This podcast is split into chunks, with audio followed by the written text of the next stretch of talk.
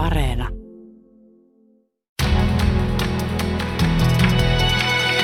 Kuuntelijaklubi. Milloin sinä viimeksi päivitit elämästäsi sosiaaliseen mediaan? Viime viikon lumipyryjen aikaan ainakin omassa kuplassani moni aktivoitui kolauksen, auton hangesta kaivamisen tai hiihtämisen merkeissä jakamaan touhuja myös somekanavissaan, mutta sitten on taas rauhoituttu. Millaista se on, kun oma elämä käy työstä? Työnä oma elämä sarjassa tavataan kymmenen somevaikuttajaa ja kuullaan, mitä tapahtuu ennen ja jälkeen kuvan ja tekstin tai videon julkaisun. Mistä sometyötä tekevä saa palkkansa? Onko oman elämän avaamiselle rajoja? Mä oon itse viime vuosina oikein tarkasti miettinyt mun missiota, että miksi mä teen tätä, mitä mä haluan itse tällä saavuttaa. Että pitkään se on ollut sitä, että muut motivoituu mun tekemisestä, että kun mä kuvaan jonkun asian ja he motivoituu sieltä, mutta mitä mä siitä saan, niin kyllä se on ehkä ruvennut vetää mulle enemmän rajoja, että mitä mä sinne kuvaan, että mikä on mulle merkityksellistä sisällön tuottamista.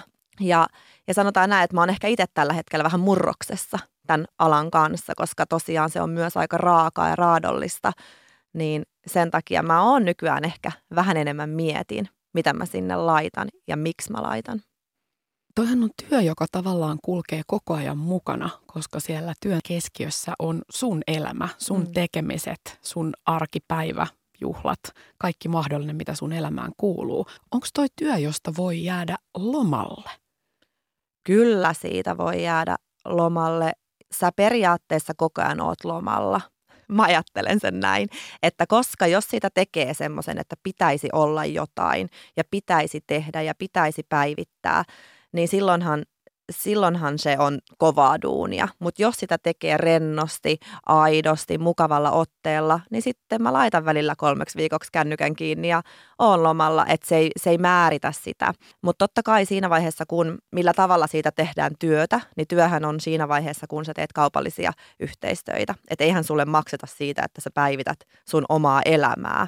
Mutta taas kukaan ei tee kaupallisia yhteistöitä, jos et sä päivitä sitä omaa elämää, jos, et, jos ei sulla ole sitä persoonaa. Sitä persoonaahan siellä katsotaan. Somevaikuttaja Anna Karalahti pohtii Pirjo Suhosen haastattelussa muun muassa sitä, kuinka tärkeää on osata asettaa omat rajansa somessa. Hän pohtii myös vaikuttajan työnkuvaan kuuluvan vallan ja vastuun ymmärtämistä. Työnä oma elämä sarjassa tavataan siis uudenlaisen ammatin tekijöitä ja kuullaan millaista somessa tehtävä työ oikeasti on – Nanna Karalahden lisäksi oman tarinansa kertovat muun muassa Joonas Pesonen ja Rosanna Kulju. Kuuntelijaklubi. Nanna Karalahdella on reilut 100 000 seuraajaa Instagramissa ja se on kotimaisella tasolla todella hyvin, mutta maailman tähtiin verrattuna pisara meressä. Esimerkiksi räppäri Kanye Westillä on 4,5 miljoonaa seuraajaa Instassa ja hänkin jää vielä kauas kauas taakse, kun lukuja verrataan hänen vaimonsa Insta-seuraajiin. Kim Kardashian Westillä on nimittäin huimat 199 miljoonaa Insta-seuraajaa. Tämä edellä mainittu pariskunta on siis vapaaehtoisesti satojen miljoonien ihmisten katseiden kohteena – Siksi sopiikin miettiä, että oliko muutama vuosi sitten psykoosissa sairaalaan päätyneen Kanye Westin romahduksesta viitteitä ilmassa ja nähtävissä jo aiemmin. Ja mikä on Kim Kardashianin vaikutus miehensä mielenterveyteen? Tätä pohditaan Yle Xn uudessa podcastissa Hip Hopin salatut storit. Ja tässä samassa artikkelissa Fitzgerald sitten kertoo, että hän oletti, että Kanye Westistä tulisi ikään kuin tämän kaksisuuntaisen mielialahäiriön tämän sairauden kasvot, eli julkis, joka voisi jotenkin poistaa niitä stigmoja sen sairauden ympäriltä, mutta, mutta tota, sitten kuitenkin tuntuu, että ei niin kuin varsinaisesti kanien osalta olla ihan hirveästi nähty sellaista avoimuutta verrattuna vaikka siihen, että miten paljon hänen vaimonsa Kim Kardashian West ja, ja oikeastaan melkein kaikki muut on puhuneet asiasta verrattuna siihen, miten paljon Kanye itse on puhunut. Mutta ylipäätään mun mielestä meidän pitäisi löytää kyllä keinoja puhua mielenterveysongelmista julkisesti enemmän silleen, että me saadaan just lievitettyä sitä stigmaa niiden ympärillä ja että saadaan tietoa niistä sairauden oireista. Mutta samaan aikaan mun mielestä meidän pitäisi löytää tapa puhua niistä silleen, että, että semmoinen sairauteen liittymätön ongelmallinen käytös, kuten Kanien tapauksessa esimerkiksi seksistiset yritykset kontrolloida hänen vaimonsa julkisuuskuvaa, niin ei tulisi yhdistetyksi niihin mielenterveysongelmiin. Eli Kanye West on siis esimerkiksi äh, kritisoinut äh, Kim Kardashianin asuvalintoja liian seksikkäiksi ja että äh, Kimin pitäisi ajatella enemmän sitä, miten häneen Kanieen vaikuttaa aviomiehenä ja isänä tällainen hyvin seksikäs pukeutuminen.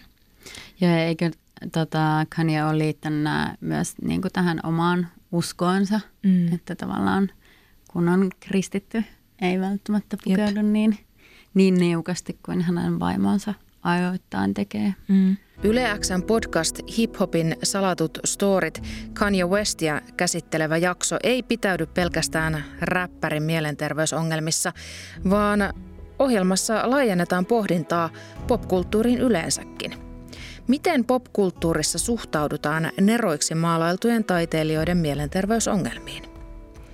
Hip-hopin salatut storit podcastia toimittavat rap-asiantuntijat Heini Strand ja Inka Rantakallio. Sarjan muissa jaksoissa pohditaan muun muassa hiphopin ja pornon suhdetta tai sitä, että onko hiphop yhä 2020-luvullakin homofobinen kulttuuri. Kuuntelijaklubi. Kanye Westin kokemat jumalkompleksit ja uskoontulot eivät liene lainkaan harvinaisia muissakaan musiikkikenreissä, varsinkaan rock'n'rollissa. Rock elää vastakohdista, se on ydinfysiikkaa. Rock'n'rollin kulta-aika ja innovaatioiden kehto oli 50-luvulla. Siitä lähtien se on sykkinyt virilinä vuosikymmenet eteenpäin ja potkii yhä, ainakin jos vuosikymmenet rockmaailmassa matkanneelta Sami Jaffalta kysytään. Niin, todellakin rockin pitää olla väliä ja mun mielestä sen pitää vähän sen keikkoa ja kaatua sillä tavalla, että se on melkein kaatumassa, mutta sitä pidetään kuitenkin kasassa. Se ei saa olla liian kamelin perse Saharassa menoa, jos ymmärrät tämän metaforin. Mutta sitten 70-luvun New York Dolls myös niin muutti rock'n'rollia enemmän kuin sille annetaan kunnia mun mielestä. Ilman Dollsia ei olisi Ramonesta. Näin on itse Didi sanonut mulle, myös Joey. Ilman Dollsia ei olisi Sex Pistolsia. Ilman Dollsia ei olisi Hanoita. Ilman Dollsia ei olisi Guns N' Rosesia ja niin edelleen ja niin edelleen. Mutta kuitenkin se todella vaarallinen ja vallankumouksellinen bändi 60-luvulta oli MC5. Bändi, jota jahtasi Edgar J. Hooverin FBI itse, jonka manageri ja ideologinen guru John Sinclair heitettiin kuudeksi vuodeksi linnaan muutamasta jointista. Bändi, jonka mottoni jossain vaiheessa oli – rock'n'rollia, huumeita, paneskelua kadulla ja tuhotkaa kapitalismi ei ollut oikein poika matsku Amerikan viattomille teini-ikäisille. Bändi hajosi sitten räjähtää loppujen lopuksi paineiden alla, mutta jätti kourallisen hienoja levyjä jälkeensä. Mutta mun mielestä se kaikkein kovin, joka näyttää mikä MC5 oli bändejään, on se live-levy nimeltä Kick Out the Jams. Tässä tulee LPn nimikko biisi Kick Out the Jams.